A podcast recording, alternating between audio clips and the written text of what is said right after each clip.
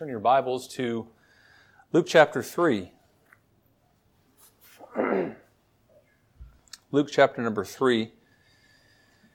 We're going to be looking at verses 21 through 38. Luke chapter number 3. Over the last few weeks, we've been in the Gospel of Luke, and we'll sort of be continuing on in chapter 3. Chapter 3 starts with John the Baptist's ministry, and we won't look at that completely or in great detail. We'll be going down to verse number 21, but we will reference it as we go. But the overlying theme or um, the overlying title, I guess you would, of this message is that Jesus Christ identified with us. Jesus Christ identified with us. So let's look at Luke chapter 3. We'll look at verses 21 through 38. Says in verse 21, When all the people were baptized, it came to pass that Jesus also was baptized. Uh, and while he prayed, the heaven was opened. The Holy Spirit descended in bodily form like a dove upon him. And a voice came from heaven which said, You are my beloved Son, and you I am well pleased. Now Jesus himself began his ministry about 30 years of age, being as was supposed the son of Joseph. I'm going to stop there. I'm going to skip down to the bottom. And if anybody has a problem with that, you can come up here and read all these names. We look down to uh, verse number 36. We, of course, we see a genealogy inserted here, and this isn't the first time we've come across a genealogy. Uh, most of these names haven't topped uh, the list of 100 popular baby names in probably quite a while. But if you look down to verse number 36, it says, The son of Cainan, the son of Arphaxad, the son of Shem, the son of Noah, the son of Lamech, the son of Methuselah, the son of Enoch, the son of Jared, the son of Mahalalel, the son of Cainan, the son of Enosh, the son of Seth, the son of Adam, the son of God. And so, first of all, we see that Jesus Christ identified with John's message. And I think we see that in his baptism. Um, both identifying with John's message and identifying with uh, the Israelites, with Israel. I think we see both of these in his baptism. See, to be baptized makes a statement about one's identity, their loyalty, and their allegiance. And we see that theme throughout Scripture. Um, the Bible talks about the Israelites who were baptized with Moses in the Red Sea. Um, we see John's baptism here is, is, symbolizing something. And so for Jesus to come and to be baptized, uh, he's identifying with John's message. What was John's message? Uh, John's message was, he says, who hath, who hath warned you to flee from the wrath to come? Uh, part of John's message was, hey, there's judgment coming because of sin. Uh, he called them a, a brood of vipers. Uh, if you look at the previous verses here in chapter number three, uh, he said, "Behold, the Lamb of God," referring to Christ. He said, "Who takes away the sins of the world." And so John is preaching this message, and Jesus identifies with that message. Yes, that is a true message. This is a true testimony. Uh, but he also identifies with the Israelite people. Uh, it says in verse number 21, when all the people came to be baptized, Jesus came to be baptized as well. Um, the Israelite people, they were that son to God who, who couldn't, couldn't cut the mustard, so to speak. Uh, they didn't like, they didn't measure up. Uh, they were a terrible son to God. If you look through the Old Testament, you see time after time them not fulfilling their responsibility, them not meeting God and, and fulfilling their promise, uh, but they failed. They failed. And by the way, we would have fared no better. And we fare no better when we look at the law of God, the righteousness of God, the holiness of God, uh, it's easy to point the finger at the Israelites and say, boy, you just, every time you turn around, you're doing the wrong thing and you're, you're failing. You're, you're following idolatry and, and not following God. You and I, given the chance, which we have been given the chance, uh, we don't, we don't fare any better than that. But he identified with Israel and he is the one who fulfills the promise that Israel could not fulfill. He was the son to the father that Israel couldn't be. Uh, he was the, the true and better Israel, the perfect son to the father. And so we see with his baptism, he's identifying with John's message, validating it. He's identifying with the Israelite people. But here's where it hits home. Here's where it hits home. Because starting in verse number 23, we see a genealogy, which is easy to want to skip over. And we have sort of skipped over reading each and every one of the names. But this genealogy includes us.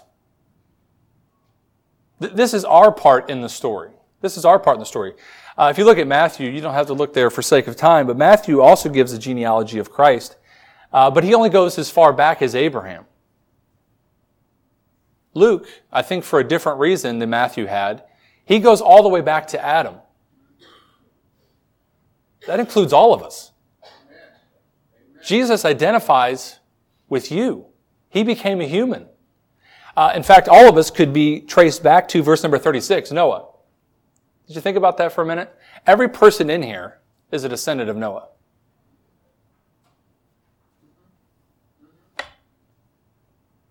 Interesting, isn't it? Uh, the, hum- the human race, all de- at this point, all descendants of Noah. But every person who's ever lived can trace their ancestry back to Adam, that first man, that first person. Uh, that one who chose sin, who plunged the human race into sin, and we've all followed in the footsteps of our Father, haven't we? Every last one of us. Jesus, God incarnate, God became a human. He identified with you and I. I remember a person in my church in Michigan, uh, we were talking about genealogies, talking about ancestry, and she told me about a website. She says, hey, you can search your ancestry on this website. And it's kind of interesting. I, have talked to people who know something about their genealogy, their, their most recent uh, predecessors, if you will. And uh, I remember telling my dad about this website, and he said, Son, be careful. You may not like what you find. he says, don't, don't do too much digging. You may not like what you see. Uh, you know, I think the temptation when we look at our, our ancestors, and perhaps even when we look at this list, maybe when we're teaching a class, is to kind of see more than, more than what's really there. Uh, if you look down through this list, you'll see David. Well, he was a king man after God's own heart. Uh, you'll see in there Abraham, the friend of God. Uh, you, will see a, a, slew of different people, and it's, it's easy to look at these people as the example and sort of look at a gilded, a, a thinly gold covered view of these people. But the truth of the matter is, what does this list have in common with our ancestry? It's a list of sinners. Instead of looking at this list and, and being quick to see um, uh, you know, Boaz as, as, as, a, a, as his relationship with Ruth and redeeming her or, uh, or taking her in. Instead of seeing David as a man after God's own heart, a great king, and Noah, the man who was upright and perfect in his generation, instead of seeing Enoch, a man who walked with God and who was not, instead of looking and seeing Adam who walked with God in the cool of the day, how about we see the truth of this lineage? That being true, but look at, more importantly, a murderer, an adulterer, idolaters, liars, thieves. Did I mention murderers? That's, that's our ancestry. Um, that's what the King of Kings and Lord of Lords came to this earth and had his name written into that genealogy. That's, that's the miraculous thing about the Bible, is that God would come and identify with you and with me. A sinful people a sinful people.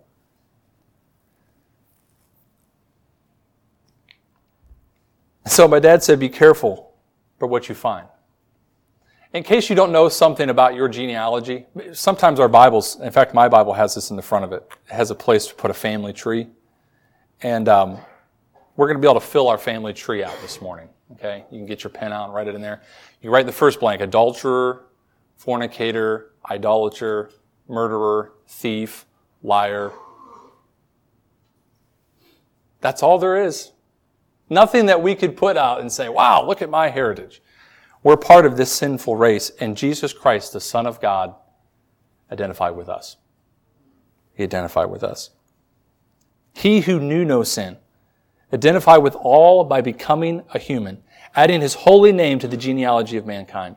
You know, with a brief application before we move on, it might do us well to think of this when we think of, well, I don't want to be around those people because, you know, they kind of hurt my reputation if I associate with that group. Um, if I associate with those people, they're kind of the wrong crowd. Well, I got news for you this morning. You are the wrong crowd. You are the wrong crowd. And the Holy Son of God identified with the wrong crowd. And did he suffer because of it? He absolutely did. He was shamed. He was rejected. They called him a, wine bibber. He, he ate with sinners. Hey, him becoming a human was not a step up for him. But yet he was willing to come to you and I and minister to us. And we'll get on to that here as we go on. But the truth is, we are the wrong crowd. Yet Jesus Christ, the Son of God, identified with us anyway. He identified with us anyway. He loved us. So point number one, Christ identified with us. Point number two, and this is, this is important. How can we identify with Him? Now, we just celebrated the Christmas season where we know that God incarnate, in the form of a little baby born in a manger, identified with the human race. It's a wonderful thing. But the question is, how can we identify with Him? How can we be a part of His genealogy? How can we be a part of His new family? Because the one we're in, it's not good. It's not good. It ends in a very bad place. How do we get his new genealogy? What, what, what are, I'm sorry, we are in the sinful genealogy of mankind. The answer is this He must put us into his new genealogy. The Bible describes it as the new birth. It's a miraculous thing. Um, John talked about it here. Look at verse number uh, 15. Verse number 15 of chapter 3. Look back just a few verses. Verse number 15. It says, Now his people were in expectation, and all reasoned in their hearts about John, whether he was the Christ or not. John answers, saying to all, I indeed baptize you with water. He says, listen, this is just water. Okay, this, this is, this is symbolic here. I'm baptized. Listen, I'm not the Messiah. I baptize, I'm just baptizing you with water. But one mightier than I is coming, whose sandal strap I'm not worthy to loose. He will baptize you with the Holy Spirit and with fire. He's talking about the new birth. He's talking about when God puts mankind into his family miraculously. Hey, by his power, by his righteousness, by his holiness, he miraculously gives us the new birth, transforms us, makes us his child. That's how we can identify with him. But how is this possible? How is this possible? How is it that sinful man can be put into a holy, righteous family? How can a just God allow sinful man to be placed into his family? Look what it says in verse number, I think it's verse number 16. Uh, no, verse number 17.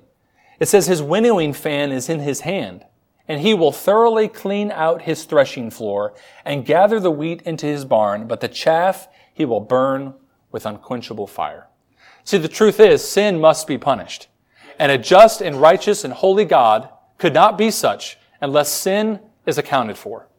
And so how can he miraculously put you and I into his family? Sin must be punished. God's justice must be satisfied. And he did this by taking on flesh, living a perfect life, and taking the wrath that you and I deserved. The Bible says, He who knew no sin became sin for us. Not suggesting for a moment that he ever sinned himself, but he took upon him the sin of the world. And the shame that you and I deserved, he bore. And the rejection that you and I should have received from God, he took that rejection. He took our hell for us. That's why it's possible. That's why it's possible for God to be both loving and merciful but yet just and holy and righteous. It's when the judge stands and says, You're guilty. You're guilty. And hits the gavel. But then he leaves the bench and pays the entire penalty in full for you. That's what God has done. That's what he's done. That's what makes it possible for us to identify with Christ. That's why we who are tares can be transformed into wheat and put in his barn at the judgment day and escape unquenchable fire. Isn't that a wonderful thing? You know, sometimes I think we can get it all backward. Perhaps we look at our own personal genealogy, or we can look at this list right here, almost as though, wow, you know, Christ came out of the lineage of David. He was of royal descent, as though that was some great thing for him. It was a bunch of sinners. He came among us, identified with us, identified with you, so that it would be possible for you and I to identify with that new family. It's, it's the beautiful part of the story, his story, history, is that Christ identified with us. He became a human so you and I could identify with him. Old time preachers would say, turn or burn. I have to think that perhaps they got it from this passage. His winnowing fan in his hand, throwing up that, that wheat and the chaff, letting the wind blow the chaff away. The chaff burned, the wheat stored in the barn. Listen, folks, there's a judgment day coming. There's a judgment day coming where he will separate the tares from the wheat. And the only hope that you and I have to be in the barn, so to speak, is that the blood of Christ applied to our life. That we repent and believe. Repent and believe the gospel that we, sinful man, is in desperate need of a Savior. And that if we're willing to repent and believe that He will do a transforming work and put us into His family. That's the gospel. Point number three.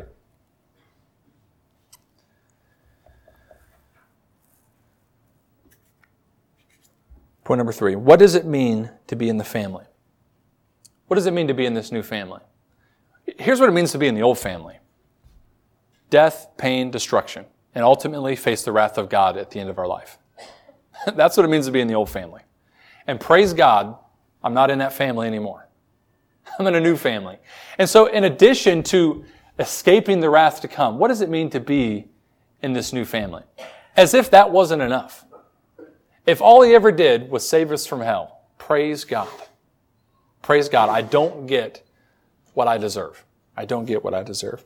But what does it mean to be in that family? If you look back at verse number 21, verse number 21, it says, When all the people were baptized, it came to pass that Jesus also was baptized. And while he prayed, notice this, while he prayed, the heaven was opened.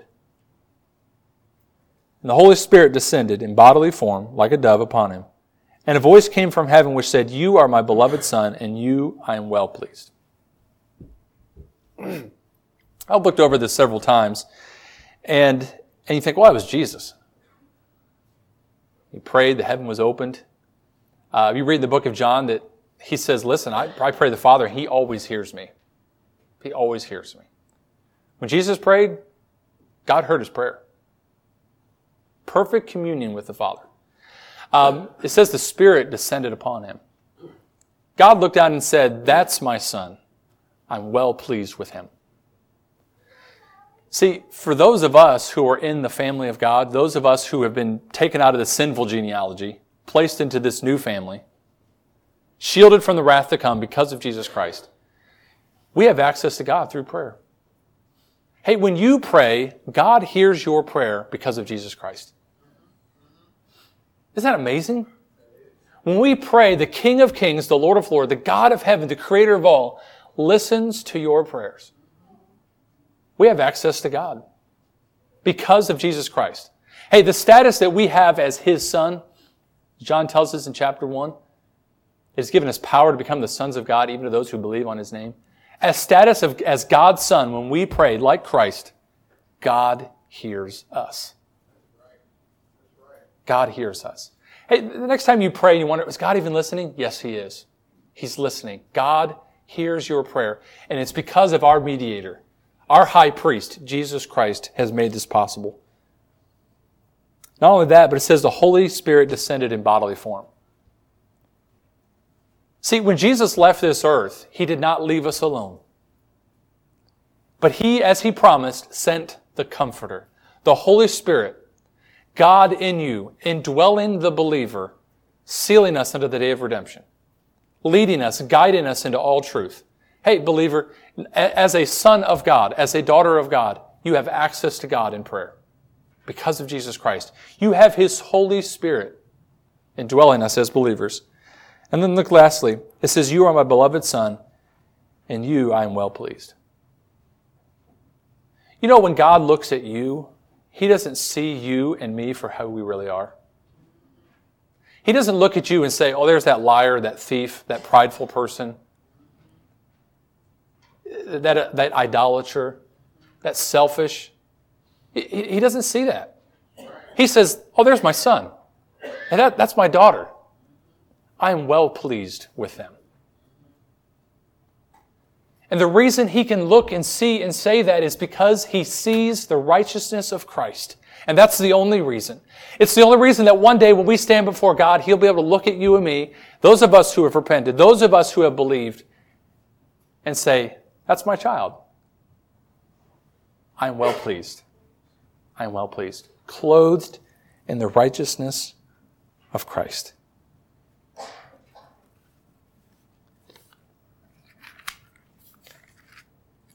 God identified with sinful humanity. He took on flesh. He left the splendors of heaven, the glory that he rightfully deserved, and he walked with men.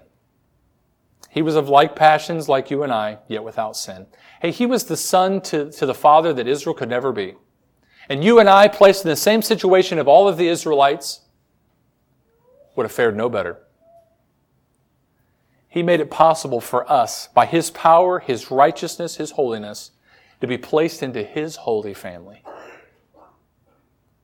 Only after satisfying the justice of God by being the sacrifice for the whole world.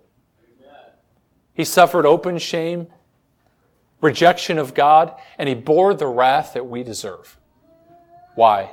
So we didn't have to. So we didn't have to. Hey, are you here this morning and somehow you're clinging to your genealogy, your own record, taking some pride in it? I did search my genealogy. It wasn't good. And I didn't have to go very far to find it not very good. But you can chase you can trace it all the way back to Adam. It's the same story.